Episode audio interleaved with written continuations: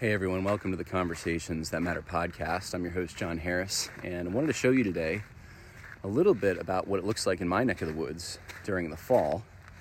So, I'm not far from my house. There's a ridge behind me, and it's just spectacular. It's past peak a little bit, but lots of yellows and reds, even some greens still. Some trees have lost their leaves completely. And the sun's actually starting to go down, so you can see it's just brilliant uh, behind me.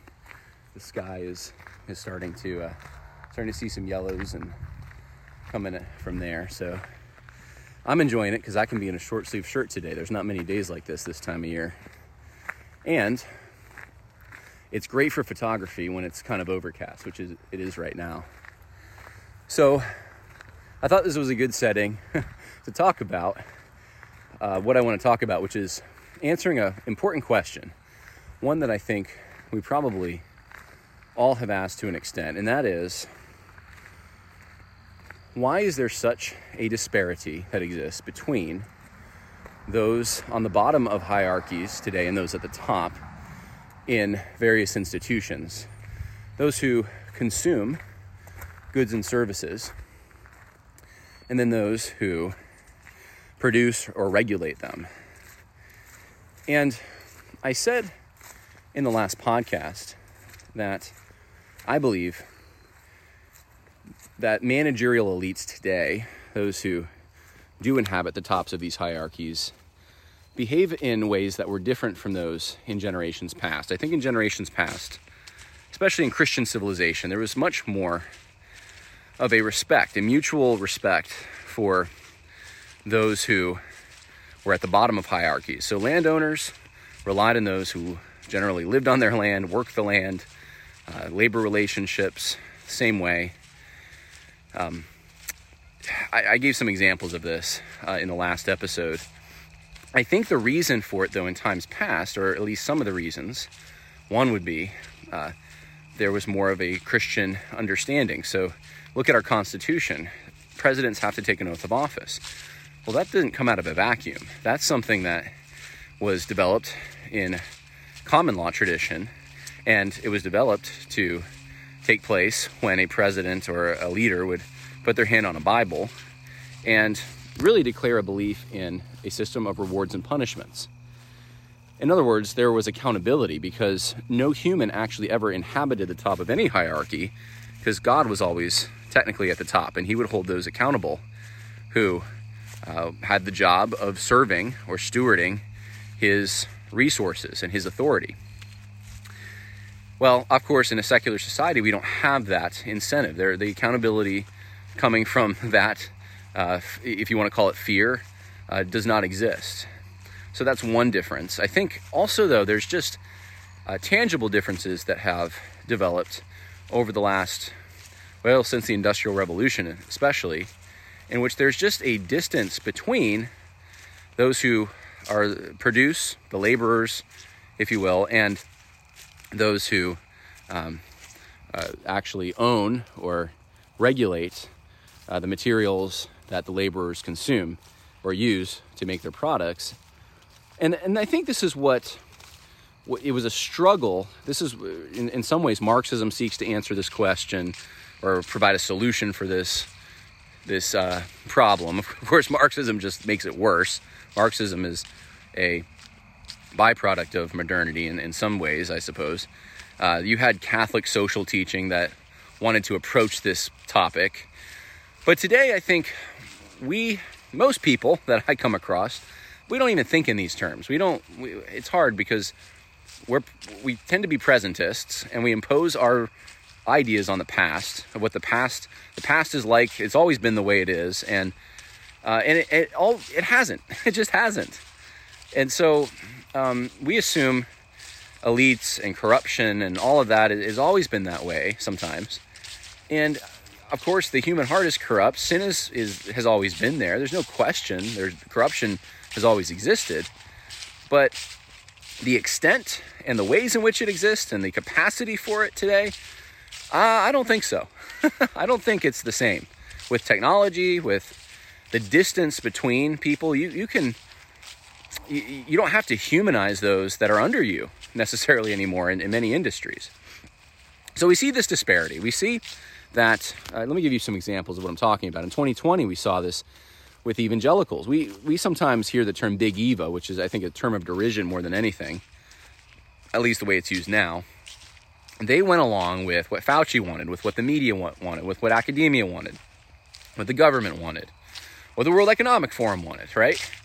They had actually more trust for them than they did for those in their own pews, even those who were doctors sometimes. And even if the rank and file rebelled against them and the church ceased to exist, let's say, if it was a church, uh, or they it didn't matter because there was more trust, more of an identity with other elites than there was with those in the rank and file in their pews. They didn't take into account, I, I believe, and I'm not saying this across the board, I'm saying in general, they didn't take into account the interests of those whom they were supposed to be serving. They took into account more so their own interests and the interests of those in these influential industries. And I think that's why we saw so much vitriol against those in the pews and so much pressure towards those in the pews who didn't go along with Fauci, who have now been proved to be right for their mistrust. Uh, and there wasn't pressure flowing in the other direction, even though these are the very institutions discriminating against the church. It's an odd situation, right? I think many of us asked, well, don't they have their that even even if it's self-interest, wouldn't they want to preserve their churches, right? Apparently not. so this is um, that's one example that we've seen, we've talked about, but you can see this in other industries. You can see this in Hollywood. Production studios want to make films that don't appeal necessarily to a mass audience, but they serve a woke agenda of some kind. And so who are they impressing? Well, it's not necessarily the rank and file who are going to watch their movie. That's how you make money. It's other elites who will see it and say, Good for you, you push the agenda. So, why does this disparity exist? I mean, if it's a free market, if it's if the incentive is money, if that's why humans operate is to gain more uh, buying power, they wouldn't behave in these ways. They wouldn't they wouldn't do things that don't seem to serve them necessarily, uh, at least in some situations, financially. And there's a lot of simplistic explanations for this state of affairs. And one of them is that it, it really is money at the end of the day. It's just we can't always see the dark money. We can't. And I get, and I, I actually think there probably is a lot of dark money going to different things um, that d- incentivizes the wrong things. But is that the silver bullet? Does that explain the situation before us? Another commonly uh, held belief is that in fact, it's a cabal of elites who are after power.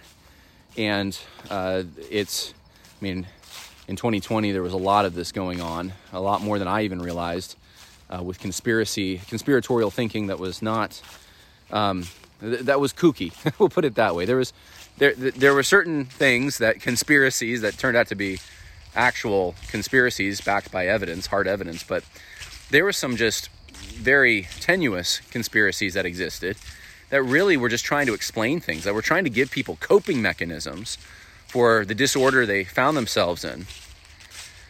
And there, the whole explanation was that, well, it's it's maybe not a smoke-filled room, but something like that, where all these people get together and they make the decisions for the media and the church and for every institution. That's another explanation. It's a simple explanation. We like simple explanations as humans, right? Well, I want to introduce something to you that I think is it's not comprehensive, but I think it's it's where I'm going in some ways intellectually on this whole question, and that is that there's a certain certain amount of inevitability to the situation that we see, this disparity. And without these eh, take away dark money and, and that incentive uh, take away um, this just a basic human, you know, hunger for control and power.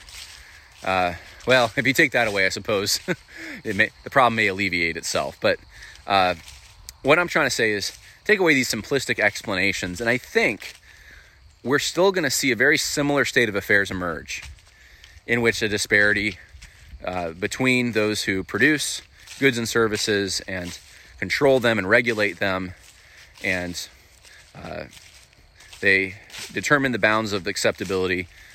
Uh, those people, the elites, and those who consume, and those who they are supposed to be serving. So, here's my four part, my four observations about this chasm. So,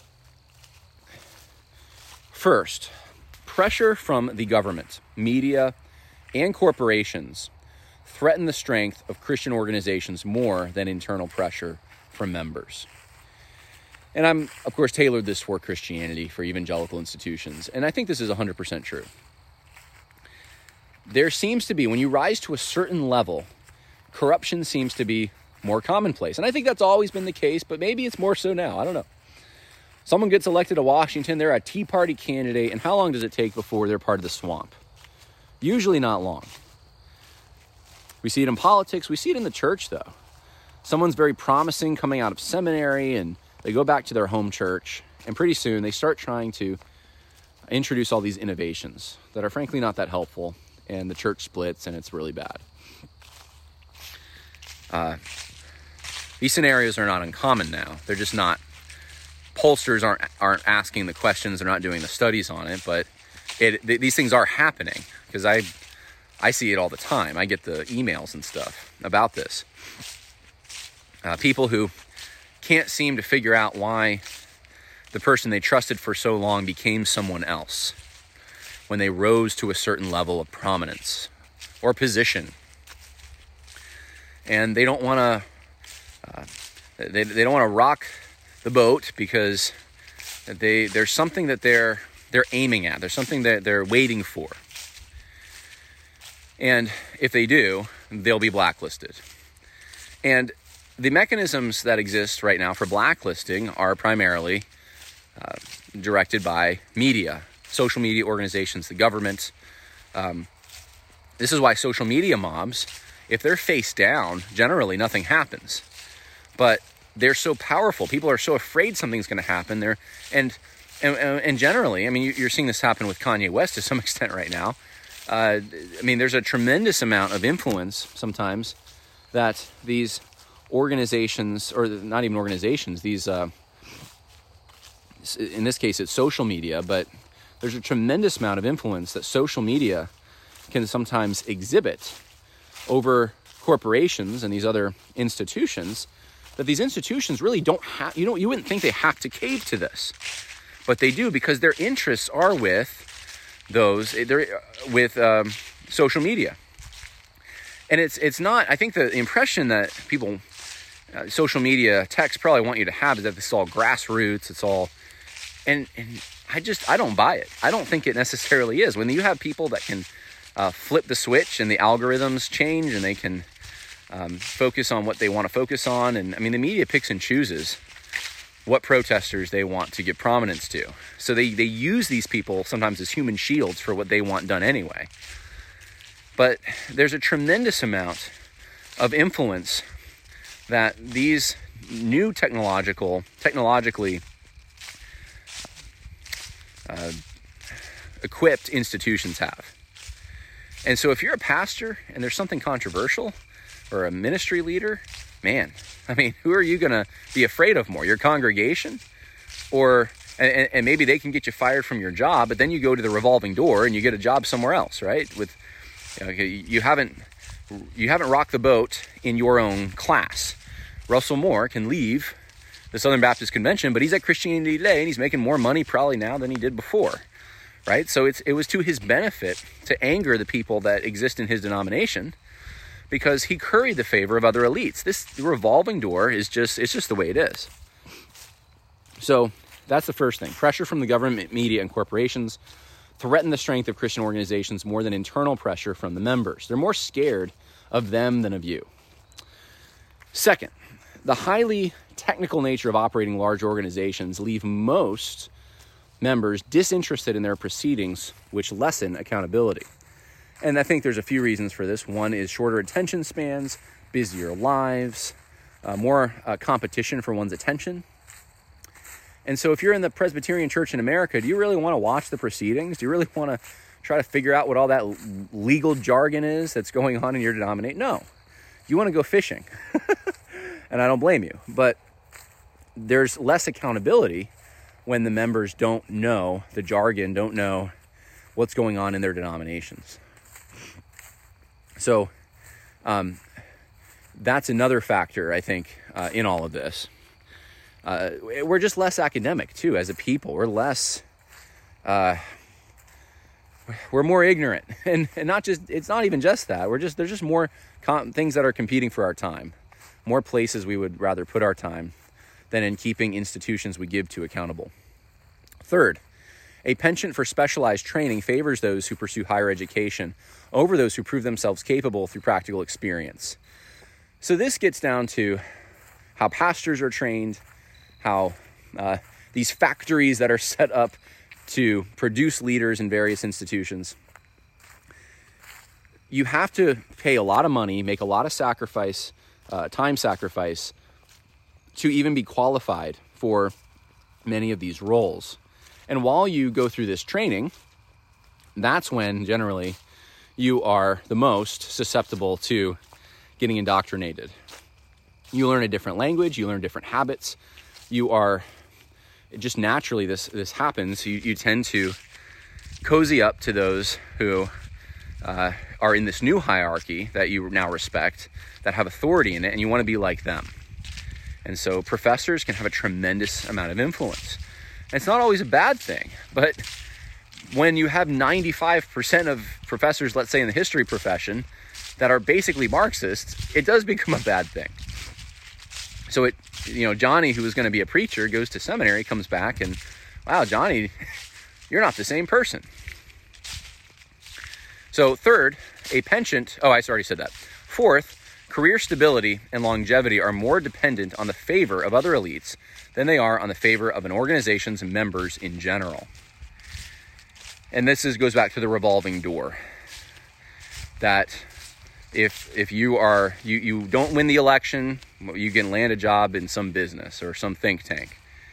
Uh, if uh, you you get fired from your job as the CEO of a company, you go to another company, right? So these are the kinds of things that you, you can even when you fail, there's a stepping stone to a higher position when you just curry favor with those uh, in in other industries. So you're, you're looking at it more horizontally than you are vertically. So you're not looking within the people of your own organization who, um, you know, they are are supposed to keep be keeping you accountable, lower on the totem pole. You're, you're looking, you have your eye on influential people, and this is why I try to steer clear more so now than I, I used to. I used to, when people would name drop, I kind of rolled my eyes. I'm like, whatever, you know, it's kind of silly. Well, now I realize when people do a lot of name dropping and like, I know this person, I know that person, I have these powerful connections, they're signaling to, to you, and this happens a lot in academia especially, they're signaling how important they are and how powerful they are because they're, they're as powerful as, in their minds, all these other connections they have. They can call in favors, right? They can, uh, they, they can land jobs if they need to. They can you know, you better respect them because it's about it's a pecking order. It's what it is. And if you just emancipate yourself from the pecking order, if you just say, "Yeah, I don't care," you know, I'm. That's not the kind of thing I respect. I know what man respects. I know what man what pleases man, but I, I'm not going to judge things the way man judges things. Then it's not impressive anymore, and it doesn't work. And uh, anyway, um, lots more I could say there, but let's uh, just kind of wrap it up. These realities all contribute to a situation that tends to reward, and here's the conclusion the docile and diplomatic over brave independent thinkers. The good news is that there are signs stronger institutions and leaders may be on the horizon. And I will talk about this, Lord willing, in a future podcast. I do see the egg cracking. And no longer is cultivating an image of I'm so powerful, I'm so important, the thing that actually gets the respect of people as much as taking risks, having skin in the game, showing yourself to be actually authentic and not some fake manufactured plastic person who uh, inhabits the upper echelons of an organization and is made that way and is manufactured that way. Actually, people are now seeing through it more so, especially since 2020, and they want authenticity. They want real leadership. And I'm hoping this trend continues more and more. There's examples of it out there. Uh, Jordan Peterson, you could see what happened to him. He just said, you know what, I may wreck my career here, but I'm not doing your pronoun thing. Uh, we can see what happened even with the election of Donald Trump. It's the same thing. He lost all contacts pretty much in the entertainment industry, and yet he was still elected president. Uh, you can see it with even some Christian leaders or leader, leaders in uh, Christian organizations and institutions. I think there's a lot of uh, positive um, uh, movement towards John MacArthur and towards even Doug Wilson to some extent right now because of this. You know, it's not their. This is a thing that I think some people don't understand. It's not their theology that is attracting people. Uh, some people have told me, asked me, like, what, what is it that people are attracted to Doug Wilson for? I said, look, here's the thing. I don't. They're not looking at his theology. I think as much as they are uh, his temperament and his he he laughs at things. He doesn't take himself too seriously. At least that's how he presents himself. He uh, he seems to genuinely have a care and concern to some extent for those uh, under his charge, and he's willing to stand up to bullies to some extent. Now I know there's people out there say he's a bully. What you know? There's with any of these guys, you're going to have uh, all the pushback, and whether it's right or wrong. I mean, I can. I'm trying to think right now. Um, you know, there are people that kind of. There are even people who are jerks, like quant, like legitimately, they they are jerks, but because they're willing to risk it, they actually gain a following to some extent. Um, I'm trying to think of some example. I, I, there's some guys. I don't know if I want to name their names. There's some guys like that in the conservative movement, secular conservative movement, who are like this. Where I'm just like, that guy's a jerk. and, um, but he's willing to, they're willing to buck the system. And I think right now we see bravery. I mean, you see Elon Musk, Kanye West, I guess to some extent, but not, not as much. Uh, but uh, definitely um, uh, Bill Maher, even, which is weird. He's not even conservative in the least bit. Uh, we see, uh, oh, who else? I don't know. There's there, there's just a number of people who really aren't even conservative, but they're becoming. Joe Rogan's another one. Uh, because they have a certain level of bravery, they're they, their audience. That's why they have an audience. I think more than anything else. So those are some of the cracks I see, and we'll maybe analyze that more in a future episode. But what do you think? Do you think I'm onto something here? Because if this is true, that means it's kind of inevitable that the situation we're we're in right now, um, that we have been in, it has produced this state of affairs apart from any simplistic explanation. That, that a number of converging things came together. And it's no longer a mystery in my mind or a surprise. Sometimes I'm still shocked, but most of the time I'm not. I'm like, okay, yeah. Evangelical leaders are going to mostly go along. They're going to lag behind sometimes, so they're going to go along with kind of the trends. And it's not even it's, it's not even pragmatism. That's not what it is. Uh, it's a it, it's the desire to be on the in group of the managerial elite, to be one of them. That's what it is more than anything else. See, pragmatism would be like, well, it's whatever works to build your church. Yeah, well, that didn't exist in 2020. People were like, so in some cases, I know of cases like this where people are blowing up their churches. Their churches are closing over this, and they're still willing to go along with Fauci. That doesn't make any sense. That's not pragmatism. So it's not I don't I reject the simplistic notions that it's just it's just pragmatism or it's just money or it's just uh, just about power or any yeah that stuff I think all plays into some of this, but there's something more to it and I'm I'm approaching I'm trying to uh, get at what that is. So I hope this was stimulating to you and uh, I, I know the cows were they were sure enjoying this talk. They got to hear me talk about. What do you guys think? Yeah, they're not. they're probably uh, they're probably on the payrolls of the global elites. Sick of being upsold at gyms? My guy, you're currently a base member. For $90 more, I can upgrade you to our Shred membership. For $130 more, you'll be a Swole member. And for just $300 more, you'll reach Sweat Platinum. At Planet Fitness, you'll get energy without the upsell. Never pushy, always free fitness training and equipment for every workout. It's fitness that fits your budget. Join Planet Fitness for just $1 down and $10 a month. Cancel anytime. Deal ends Friday, May 10th. See Home Club for details.